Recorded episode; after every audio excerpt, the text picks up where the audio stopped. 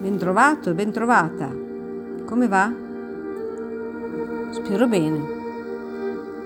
Quest'oggi, sai, facciamo uno stretching, un training dell'anima e dello spirito, come si fa per il corpo. E sono due gli esercizi che faremo. Uno sui pensieri e uno sulle vie, perché è questo che ci viene offerto quest'oggi. Intanto vogliamo un attimo capire. Infatti Dio ci dice attraverso Isaia che i miei pensieri non sono i vostri e le mie vie non sono le vostre. Allora mi viene da chiedere, ma per favore, Signore, quali sono i pensieri, i tuoi, e quali sono queste tue vie? Me lo dici per favore? Perché infatti, sai, i pensieri possono trasformare il corpo, anche all'esterno, sai, e a seconda di ciò che pensiamo, il nostro corpo assume una posizione e potrebbe essere non corretta ma anche il nostro interno, sai, può, può subire delle variazioni a secondo di quello che pensiamo e se sono pensieri tortuosi, anche dentro si, si ingroviglia tutto, eh? Si ingroviglia tutto. Eh, allora, vogliamo capire come pensa Dio. E come pensa? Intanto ci dice che il regno dei cieli è simile a un padrone. C'è questo padrone e questo padrone esce ma esce in continuazione. Esce alla mattina alle 9 e poi esce a mezzogiorno, poi alle 3 e ma non, non gli basta mica. Lui esce anche alla sera perché dice vuole trovare, vuole cercare, non si stanca di cercare, di venire a vedere. Lui viene a vedere dove sei, dove ti sei cacciato o cacciata, dove ti sei persa, il motivo per cui non sei lì. E vuole anche lui, vuole che anche tu lavori per la sua veglia, vuole che anche tu entri nel suo regno, vuole che anche tu siedi alla sua destra e mangi alla sua tavola e vesti il vestito più bello, anche tu.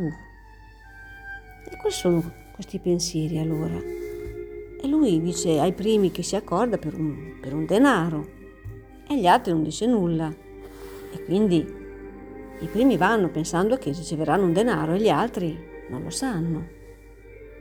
E a un certo punto arriva la sera e dice al suo fattore, sto fattore che sa da dove sbuca, incomincia a dare la paga. Ecco qua c'è un altro argomento, la paga, eh? La paga. Io ho fatto questo, voglio la paga, voglio la ricompensa quando noi facciamo anche un regalo, eh? Sotto sotto ci aspettiamo un altro regalo bisogna essere sinceri eh, con se stessi. E gli ultimi ricevono un denaro. Cosa sarà questo un denaro?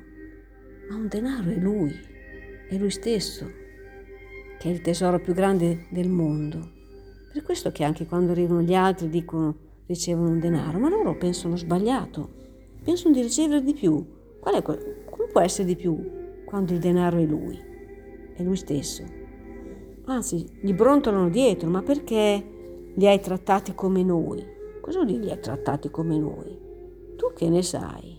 Che ne sai cosa ha vissuto lei o lui che ti è accanto? Non lo sai. Lo so io che l'ho vista o l'ho visto e gliel'ho chiesto, come mai sei qui? E lui mi ha detto, nessuno mi ha preso, nessuno. Ma tu non lo sai se non glielo chiedi. Perché giudichi prima di di chiedere qual è la tua storia, raccontamela. Allora sì potrai dire qualche cosa, ma prima no, prima no. Infatti dice, amico, io non ti faccio torto, ti do questo denaro che sono io stesso, lo voglio dare anche a lei, anche a lui, come a te, perché non c'è differenza, non c'è differenza tra me, tra lui e te, tra lei e te.